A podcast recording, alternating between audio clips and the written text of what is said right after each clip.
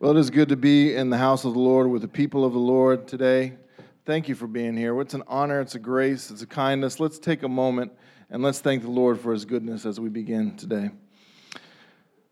Father, I come to you now humbled um, because we, we come desiring to hear from you. Um, we open our souls, our spirits to hear your voice, Lord. We want to have ears to hear as the scripture teaches. We want to have eyes to see. And most of all, we want to have hands and feet that do according to your will. Um, God, all of these things uh, are a part of what it means to be human. We want to hear from you. We want to see your way. We want to walk in your way. That's the way you made us to be, Lord. We want to learn how to be ourselves today. So, would you speak? Would you speak? We are listening in Jesus' name. Amen. Amen. Brothers and sisters, my firstborn baby girl is getting married in two weeks, I realized this week. And uh, that makes me feel a lot of things. But mostly it makes me feel old. Um, but that's okay. Because growing old isn't all bad, though you may have been told otherwise. Uh, there is some knowledge that can only come to you through experience. Amen? Uh, there are some truths that become real to you only as you get older. We have talked about some of these in the, in the past, but they came to mind as I was preparing uh, a few examples. Uh, I wonder if there's anybody in here that is old enough, that has lived long enough to know that beautiful is different than pretty. Now, when you're young and pretty, pretty, pretty really matters. Um, but as you get old and not as pretty, um, you come to appreciate the difference between beauty and pretty. You come to realize there's always a little ugly and beautiful. There's, you realize that beauty always comes with some scars. Beautiful has seen some things. Beautiful has been through some things. Uh, there are some beautiful friendships in here, but they ain't always pretty. There's some beautiful marriages in here. They ain't always pretty. Okay? Uh, so sometimes you just got to live a little while, and that starts to sink in. I wonder if there's anybody in here that's lived long enough to know that joy is different than happiness. When you're young and you have the energy to bounce around from one thing to another, doing whatever makes you happy, uh, and it will make you happy. And after you do that for a while, you realize that happy is temporary, but joy is everlasting. How many of you have been lived long enough to know that a celebration is different than a party? Look, I'll be honest with you. At this stage in my life, I don't want to party like it's 1999 or any other year for that matter. Um, the whole idea of a party sounds exhausting to me these days. But a celebration I can do, all right? I can do that. Because you party in order to forget, but you celebrate in order to remember. Now, now just to be clear, we're going to celebrate on March 16th. All right? I'm not saying I'm too old to bring a little something, something to a celebration, you know. I still got a little white man's overbite in me, you know.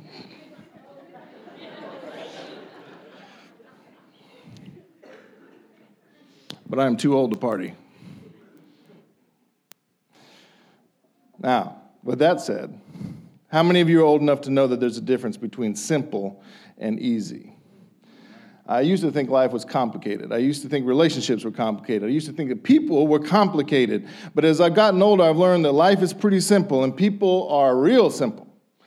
People are motivated by pretty simple things. The world operates on some pretty simple principles. I'm coming to find out that life is pretty simple, but simple has got nothing to do with easy. All right? This is a principle we really need to buy into today as we continue in our sermon series in the book of First John. In fact, I would like you to turn in your copy of the scriptures, um, and you will need a copy today. If you, if you didn't bring a Bible with you, we've got some over on this table over here. Uh, there's probably an usher nearby. If you want to raise your hand and you need a Bible, uh, we'll have somebody just bring one to you. Um, if you want to use your phone, that's fine. Whatever you want to you want to do is good. And by the way, if you need a Bible, you can keep that one that's coming around. If you need it, raise your hand. Uh, we're going to turn to 1 John chapter 2, verse 7. Uh, we're going to begin reading in verse 7 in just a moment. And here we're going to be reminded that what Jesus asks of us in this life is pretty simple. In fact, it's very simple. Actually, in the Gospels, there are a couple of passages where Jesus boils everything down and asks of us uh, one thing. He boils it down to one word. And I imagine there's some folks that lived here long enough to know what that word is. What is that word? Love. Love. Love. At the end of the day, that's the sum of every command that Jesus gave. That's the sum of the law and the, and the, uh, and the prophets, Jesus says in Matthew 22. There's a scene where Jesus is asked to summarize the scriptures. Master, what is, the, what is the summary of the law? What is the summary of the prophets? And he says, To love the Lord your God with all your heart, your soul, your mind, your strength. This is the first and greatest commandment. And the second is like it love your neighbor as yourself. All the law and the prophets depend on these two commandments love. That is the summation of the law and the prophets in the mouth of Jesus. That is the summation of all of Jesus' life and teaching love. Love for God, love for people. That is simple, but it ain't easy. So, following Jesus means walking in love, a passage um, uh, that, that, that the passage that Jacob, Pastor Jacob, so beautifully preached last week ended this way. It said, By this we may be sure that we are in Christ, that we belong to Christ. Whoever says, I abide in him, ought to walk as he walked. We're going to walk in this world as he walked. Now, being a follower of Jesus, we're going to find out today, means walking through this world in love, because that's how he walked through this world in love. And if you're a follower of Christ, I know you want to walk in love today. If you're a follower of Jesus, I know you want to learn what it means to walk in love, to live in love, to speak, to think, to act in love in this world. If you're not a believer here today, I want to welcome you. I'm thankful that you're here. I want you to see what it is that believers are aspiring to. And what we aspire to is to love as Jesus loved, to walk through this world as Jesus walks. That's what it means to follow him. Amen? Now, I have uh, tasted enough to know that Jesus is good. So, how do I get, here's my question how do I get a little more of the good life tomorrow than I had today? How am I going to walk a little more like him tomorrow than I did today? See, this isn't just something that we're doing because we, we're afraid of going to hell. It's because we've tasted and seen that the Lord is good. And we want more. We're hungry. We want to indulge in love. We want to learn how to do that. But I know from trying to love that as simple as that word is, it's not easy. And it's one of the most difficult things to do. Um, love ain't easy. And that is what our passage is going to help us with today. Uh, it's going to walk through four reasons why love ain't easy, but how to make it a little easier, how to walk in it, how to get more of that good life. All right, with that said, let's turn attention, our attention now to 1 John chapter 2. You heard this earlier from our, our brother Brandon. Thank you, Brandon, for assuring us the grace of Christ today. Uh, open up in your Bible, if you would, to 1 John. It's towards the end, chapter 2, verse 7 through 17. I'll be reading from the New English translation. translation. And if you are able and willing, would you stand with me at the reading of God's word? Dear friends, I'm not writing a new commandment to you, but an old commandment, which you have had from the beginning. The old commandment is the word that you have already heard. On the other hand, I'm writing you a new commandment, a new commandment which is true in him and true in you, because the darkness is passing away and the true light is already shining. The one who says that he is in the light but still hates his fellow Christian is still in the darkness. The one who loves his fellow Christian resides in the light, and there's no cause for stumbling in him. But the one who hates his fellow Christian is in the darkness, walks in the darkness, does not know where he is going because the darkness has blinded his eyes. So I'm writing to you, little children, that your sins have been forgiven because of his name.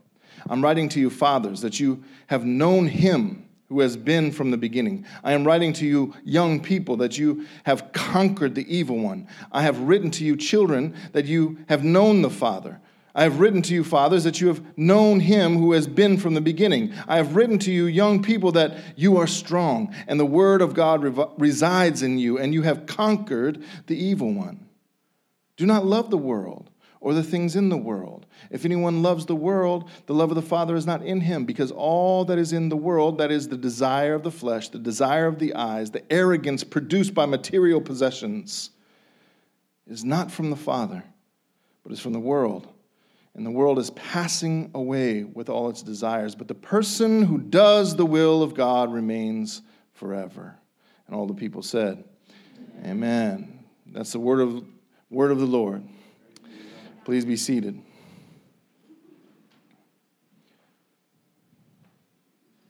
Jesus. So, four things today about why love ain't easy.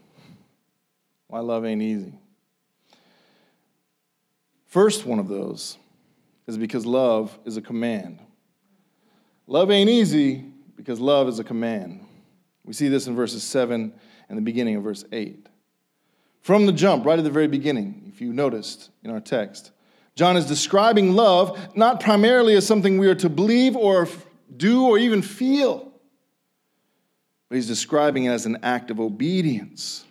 There is a command. There's a command that always was and always will be, and that is to love. Now, our fallen mind, our fallen hearts don't do well with commandments, right? This is not the instinct of our flesh to deal well with commandments. We are given to deal with them in one of two ways. We are given to deal with commandments when we receive them, especially when they come from on high, they come from God. We are tempted to deal with them either in a way of license or of legalism. Okay? License or legalism. If we respond to commandments eh, from a, a, perspective of license, what that means is we are presented with a command from God and we rebel against that. And we say, I'm going to do what I want to do.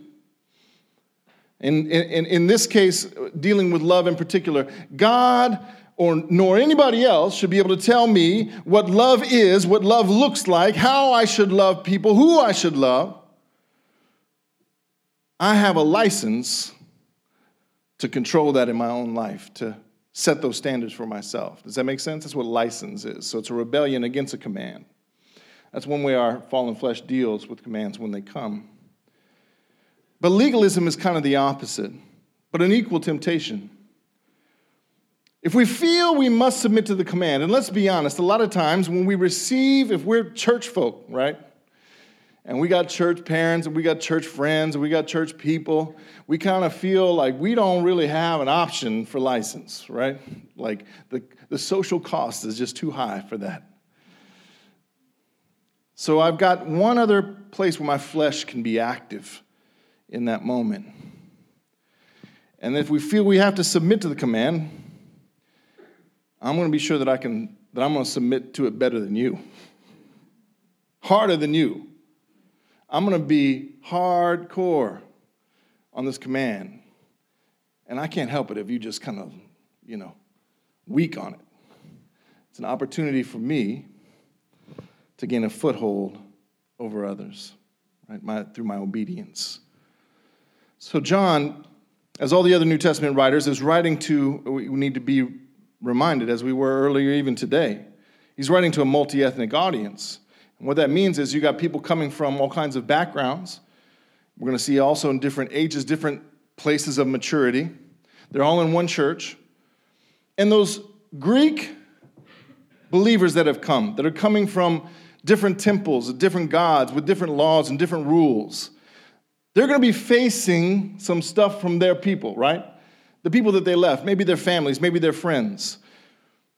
And they're going to be facing things like are you going to hang with those people that are going to tell you what love should look like?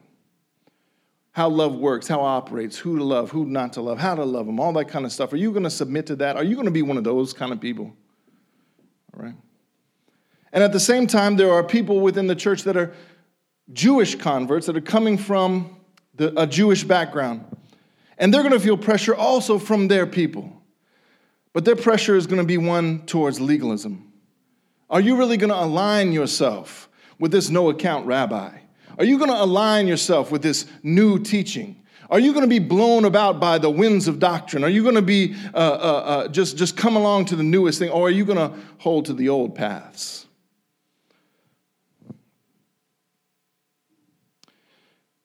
And as it happens, most of us are tempted as we hear this command to love in one way or the other to, in the same way today. Are you more given to license or legalism? Where's the pressure points in your life? Who are the people that are breathing down your neck? Maybe it's yourself. Why are you breathing down your neck down that certain path? When you hear a command from God, especially a command to love, what, what, what happens in you? You need to know yourself. You need to judge yourself.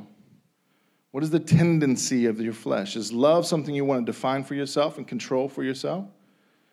Or is this command to love a weapon, another weapon in your arsenal that you can use to control others or to make yourself feel better and more superior than others? Which is it for you? See, this is why love ain't easy. Because God commands us to love.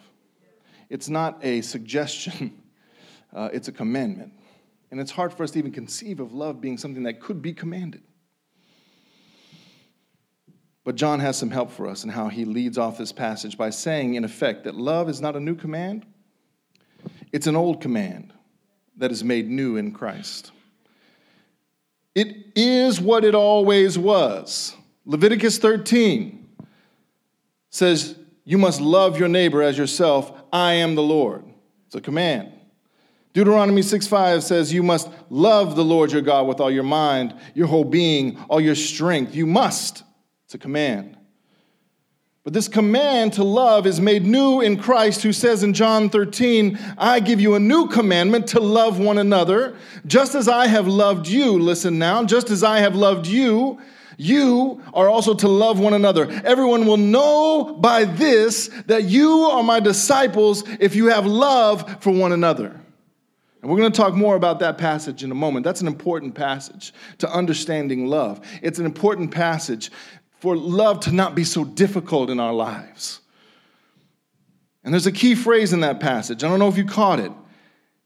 As I have loved you, so are you to love. There's a way to avoid both license and legalism when it comes to the commandment to love, and that is to come to the understanding that love begins with God. At the end of the day, love is not about you, it's about God. God is love. Love is from God. The scriptures teach us that we love because God loves us. We don't get to define love because love comes from God.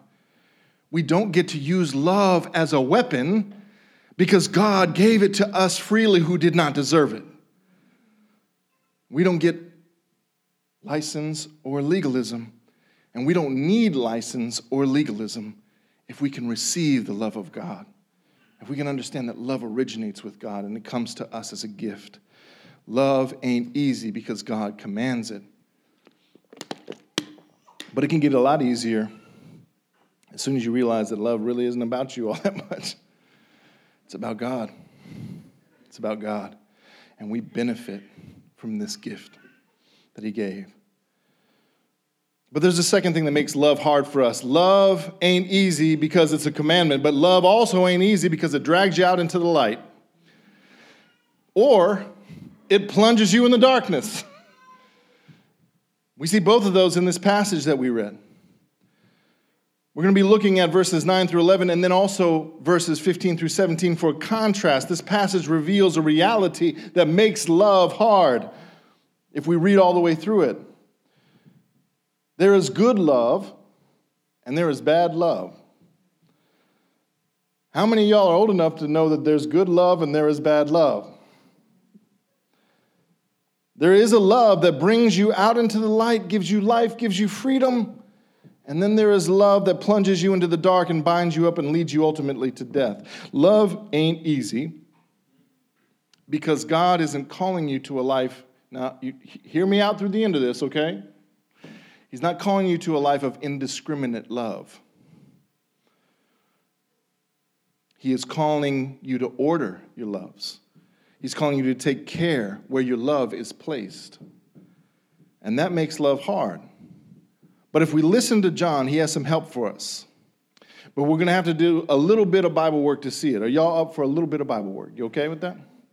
Okay, make sure you're looking at a Bible, all right? If you have one, you, if you don't have one, you need one. Let's look again at two sections of our passage today. Let's start with verse 9. Uh, our Bibles that we pass around are in the ESV. If you have an ESV, it reads like this. Your, your translation might be similar. It says, Whoever says he is in the light and hates his brother is still in darkness. Whoever loves his brother abides in the light, and in him there is no cause for stumbling. But whoever hates his brother is in the darkness and walks in the darkness, and does not know where he's going because the darkness has blinded his eyes. Now, let's contrast that bottom, that, that, that section with that section down at the bottom that begins in verse 15. Again, in the ESV. Do not love. Do not love. Do not love the world or things in the world. If anyone loves the world, the love of the Father is not in him. For all that is in the world, the desires of the flesh, the desires of the eyes, the pride of life, is not from the Father, but is from the world. And the world is passing away along with its desires, but whoever does the will of God abides forever. Now, there's a contrast between these two sections, isn't there? There's a good love and there's a bad love described. We are called to love in the first section and not to love in the second, section. You see that? It's saying you can love, you can love the world, you can love the things of this world, but don't you do it. That's a bad love. There is a good love at the top, and there's a bad love at the, bro- at the bottom.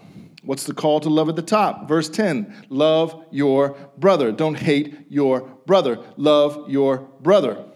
The call at the bottom is not to love the world, specifically the flesh, the desires of the eyes, the pride of life. So, the lesson becomes clear for us.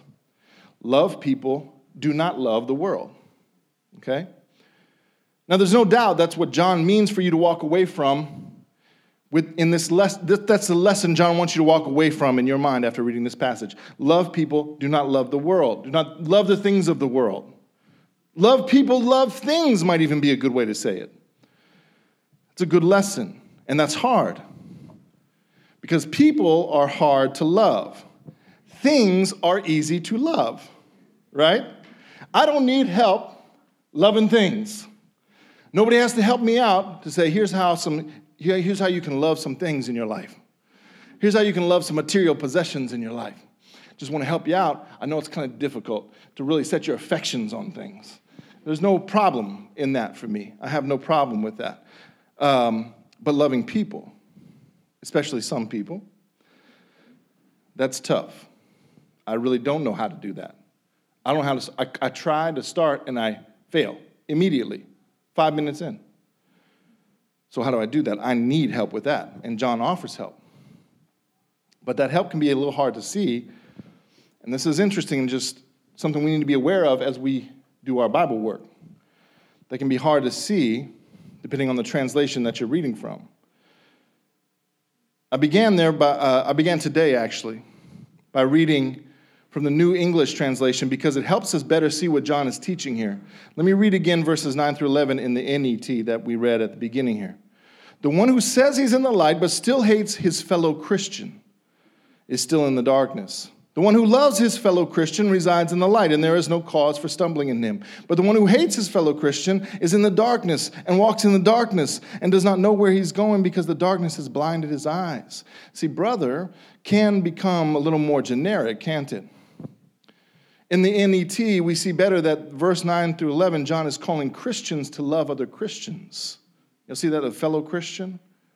The fellow Christian, not to hate other Christians. Now, does that mean that John wants us only to love Christians? That's the people we have to love? And not people in general? Heaven forbid. Because Jesus told us that even our enemies we're to love, right? That's not what he's trying to teach us. He's teaching us but I think he is teaching us something very important, and that's how to become a person who actually can love your enemies. How to become a person who actually can love all people well. I think he's giving us a lesson, he's giving us a pathway. See, I don't need help this morning, Pastor. I don't need help this morning knowing how to love things, but I need some help knowing how to love people. I need some help knowing how to love my enemies. I need some help knowing how to love enemies of the God I love. I need some help. And John is providing a pathway for me, I believe. Because standing behind John's word, words here in 1 John are the words of Jesus that John records for us in his gospel, John 13, that we read earlier. I give you a new commandment, says Jesus, to love one another. Just as I have loved you, you also are to love one another. And listen to this everyone will know by this that you are my disciples if you have love for one another. You will begin to love everyone if you love each other first. Everyone will be able to feel the love of Christ for them through you. How? In your love, when they see your love for your family and faith. they see your love for the church. they see your love for your brothers and sisters in Christ. I see a pathway developing here. Jesus has called us to love our enemies, and that flies in the face of every instinct of my fallen body, right? Okay? Now, how is that supposed to happen? I think God has made a way for us. He's made a path toward becoming someone who can love even their enemies. And here's the path love your fellow Christians, love each other in the church. That's how, you're, that's how the world will come to know the love of Christ by seeing first your love for one another. How in the world are we going to love those who hate us if we can't even love each other? How in the world are we going to love those who hate the God we love and when we can't even love those who share in the Spirit of Christ with us together? Now, I feel drug out into the light on this point. Because I'll be honest with you, I can go around places and I can talk about how the church ought to love people outside the church. And I can use a lot of ugly language to talk about my brothers and sisters and how they have failed to love as I have loved those outside the church. And I, and, and, I, and I feel a little bit of that legalism we talked about there earlier, right? That's being drug out in the light. See, I know how to do that. I'm willing to pay that price. I'm willing to love those out there that don't love the Lord. And these sorry jokers in here. You know what I'm talking about? Come on now. You know what I'm talking about?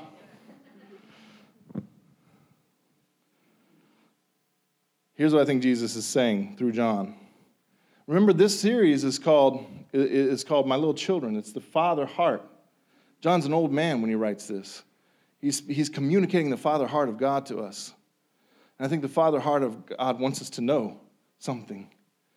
And that's this folks outside the church, folks who don't love Jesus, they are not going to be attracted to Jesus by you running down your brothers and sisters. And y'all, I've made that mistake. I've tried to appeal to those outside of Christ by running down those that are inside Christ. And I think Jesus is teaching us that's not going to attract them. I think that's telling them that's some weird folk in there. They can't even love each other. I don't want none of that. He's saying they're going to be attracted to me by it being evident how much you love the church in her brokenness. I'm not saying we don't acknowledge where we have gone astray. I'm not saying we don't acknowledge that. And I think we try to keep that as much in house as possible. Sometimes that has to come out, but it's called outhouse for a reason. You know what I'm saying? I mean, it's like not great. We don't want that, right? We want to keep that in house as best we can. Sometimes it has to. Sometimes we got to call it what it is, and we got to recognize those things. But those things can be recognized with love in our heart. Does that make sense? people can still see that we can't go where some of our brothers and sisters are willing to go. Okay, we don't think that's what the scriptures teaches. We can be clear about those things, but we can also be clear about our uh, the state of our heart, right? And a lot of times we are clear about the state of our heart, and it ain't good. And I think sometimes we do that because we want to communicate with people outside of the faith. I'm wondering if maybe it doesn't communicate what we want it to communicate. Maybe it doesn't commend Christ. Love ain't easy, is it? Love ain't easy. It drags you out in the light, or it can plunge you in the dark. You got to have your love set right. You got to have your loves in order. Love ain't easy. But there's another reason outlined in this passage that love ain't easy, and that's this because love, real love, is real power. real love is real power. And that's where we get to verses 12 through 14. See, in our flesh, we can say what we want to say when we come to church on Sunday, but in our flesh, we do not believe that love is power, that love is powerful, um, that love is the supreme power. We operate in the world by what we really think. We think really that strength is power. We think that leverage is power. We think that money is power. We think influence is power. And all those things do give us a kind of power. And all those things Christians are responsible to use uh, responsibly, right? And responsible to use in such a way that is affected by the gospel. But in the end, all those things are coming to an end. All that kind of power is coming to an end. What does verse 17 say? The world is passing away with all its desires, but the person who does the will of God remains forever. We don't have to wonder about the will of God. Love is the will of God. God is love. God is love, and love is the only real power in the universe. Because all the power that, that we can glean here and gain here is passing away. So those kind of powers don't need to be how we spend our time and attention. We need to spend our time and attention focusing on where, where real power resides. And that's in love. Because as we know, that's what endures, right? Even faith will pass away. Even hope will be unnecessary one day. But love will never be. Love will never pass. God is love love is the only real power in the universe. And we have a really hard time believing this. And so John feels like some repetition is needed to convince us. Let's read again verses 12 through 14. Again, in the NET, I'm writing to you, little children, that your sins have been forgiven because of his name. I'm writing to you, fathers, that you have known whom, uh, him who has been from the beginning. I am writing to you, young people, that you have conquered the evil one. I am writing to you, children, that you have known the Father. I am writing to you, fathers, that you have known him who has been from the beginning. I have written to you, young people, that you are strong and the word of God resides in you, and you have conquered the evil one. This translation makes clear that there are are three kinds of folks that John is talking to, and he's, he's repeating them again and again. First uh, category is little children. The second category we might call young people. The third category are fathers or older people, sages, um, uh, uh, those that are, that are uh, older in the faith. Many commentators believe that John is speaking here to make sure that every, every stage of the spiritual journey is represented. And a lot of repetition, is, he, is, he, is, he is he is repeating himself because he wants you to really hear this, right?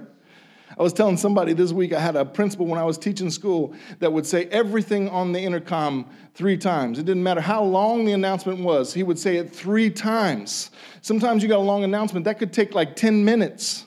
And we're all just sitting there in class waiting for him to get through. It drove me crazy. It drove everybody crazy. I finally asked about him about it one day, and he says, Listen, nobody hears you until you say things three times. And that's true. That's pretty true. People really don't hear you until you said it three times at least, right? Researchers say it's more. So I think that's what John is doing here is repeating himself because he wants to emphasize some things. And he wants to make sure that everybody, and that's another thing that's good about this translation, is because it's telling us.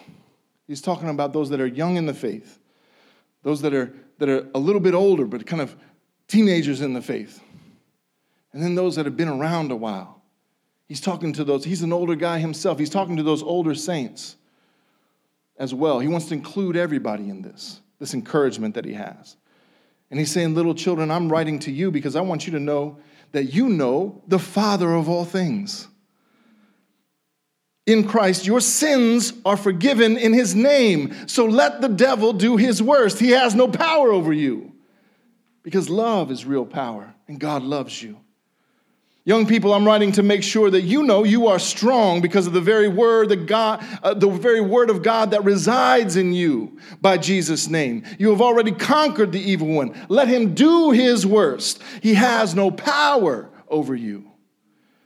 Fathers, mothers, sages, in your heart, you know him who is from the beginning. Who can dismiss you? Who can put you out to pasture? Let the devil do his work. He has no power over you.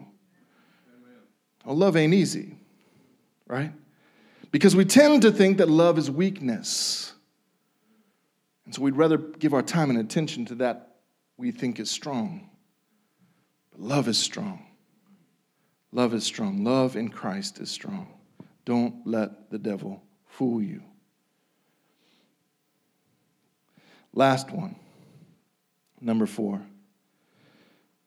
Love ain't easy, because love is made true. I don't know if you saw this in verse 8. Kind of skipped over verse 8. I want to come back to it now because I really feel like it's kind of the heart of this passage. When John says in verse 8, on the other hand, I'm writing a new commandment to you. Okay, so what he said, if you recall, let me set the stage a little bit. He said, this is not a new commandment that I've given you. This is an old commandment. Remember Leviticus. Remember all those old passages that said, you got to love, you got to love. This is a commandment. This is nothing new. So, for all those uh, older Jewish saints that are facing, you know, those people telling you you're, you're listening to some new teaching that is, uh, that is blowing you astray, he's saying to them, trust me, you are holding to the ancient paths when you hold to love. But on the other hand, I want you to know that that commandment wasn't complete until Jesus came. On the other hand, I'm writing you a new commandment. That that old commandment is made new in Christ. So on the other hand, I'm writing a new commandment to you, which is true in him and true in you. And you can know this because the darkness is passing away and the true light is already shining. Man, there's a lot of stuff happening in this little bitty sentence here. Let me just try for a minute to get our heads around a couple of key things.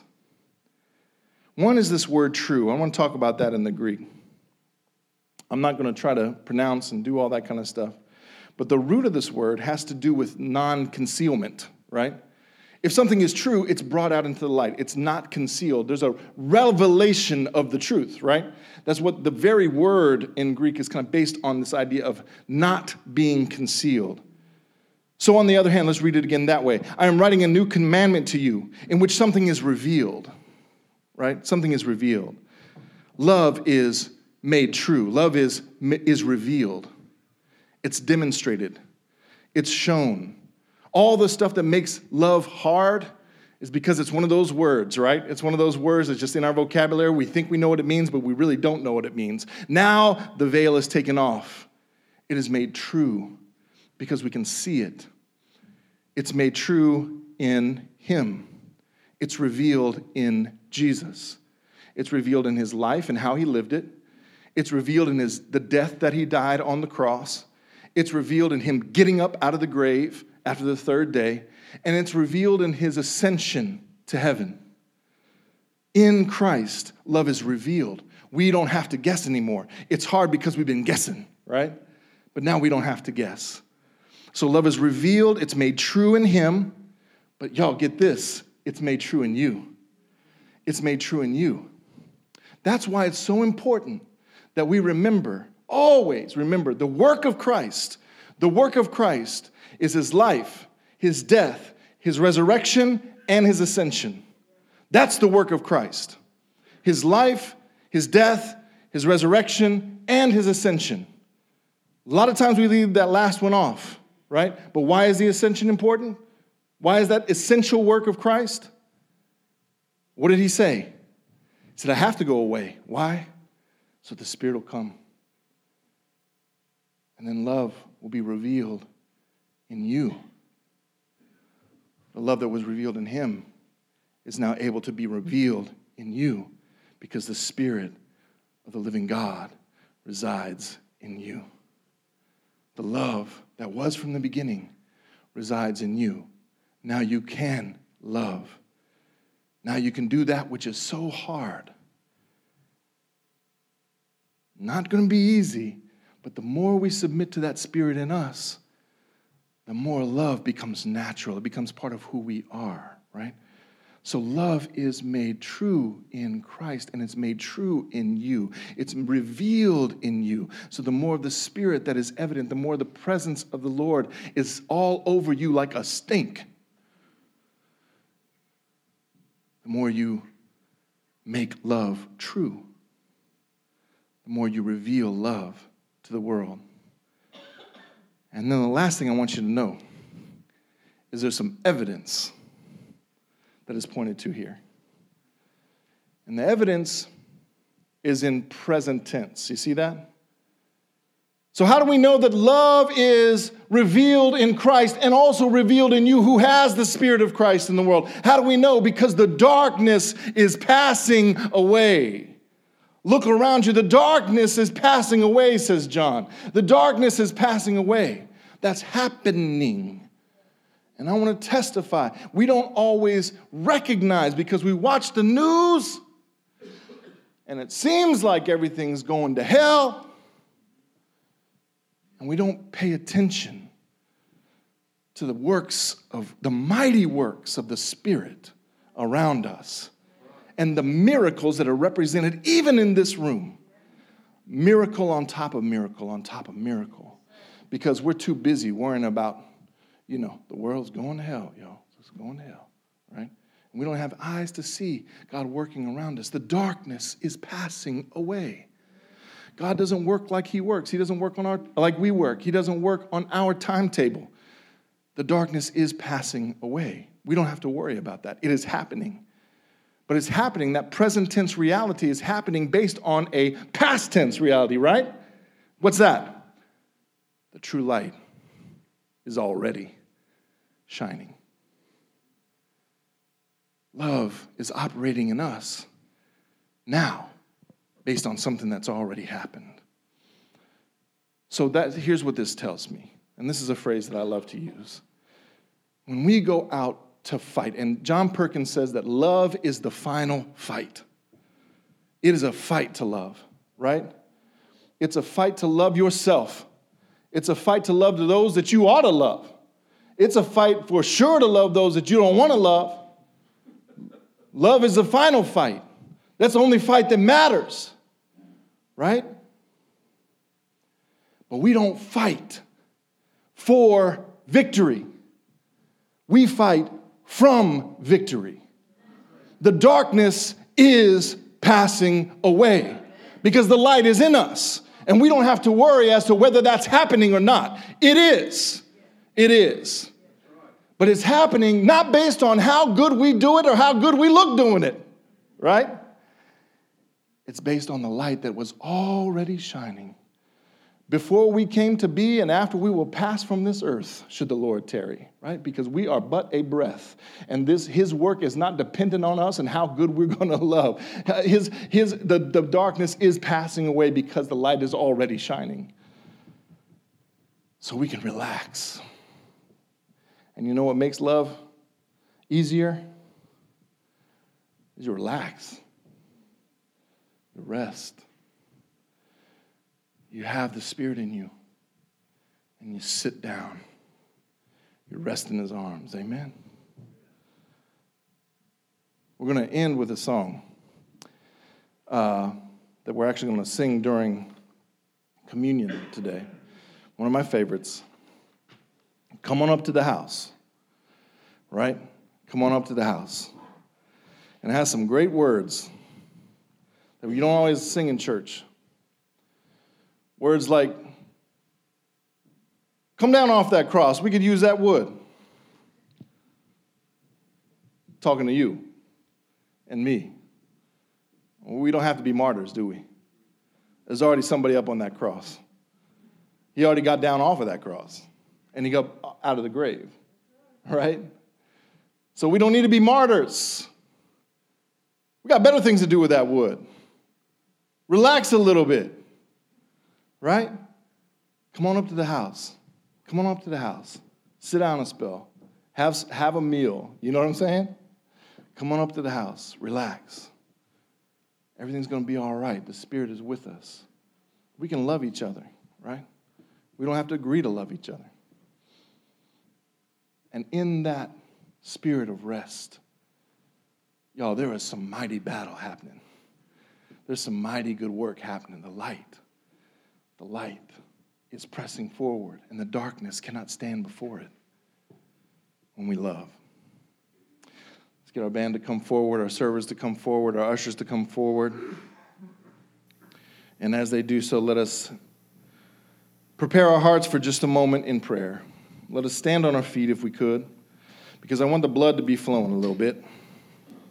Sometimes we take communion together and we do so reflectively and we do so thinking about our, um, eh, eh, you know, thinking about all of our failures and all the ways that we have. Uh, fail the Lord, and that's appropriate, and we should. But there's also times when we need to take the Lord's Supper from a place of victory, recognizing that God isn't, and isn't this a glorious truth? God doesn't need you to be perfect. He just needs you to be His. He needs you to give way. He needs you to give up. He needs you to sit down. He needs you to rest in Him and let Him work through you. I'm thankful for that this morning. So it's good for us sometimes to come to this meal, not fighting for victory, but fighting from it, right?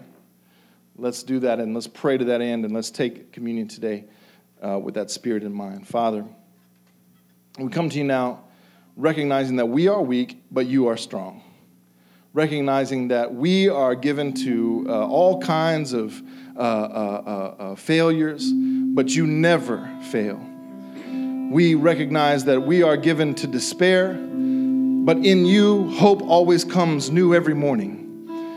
Um, we have to sleep. You don't have to sleep. We have to toil. You don't. Father, we give ourselves over to you. We want you to have victory in us.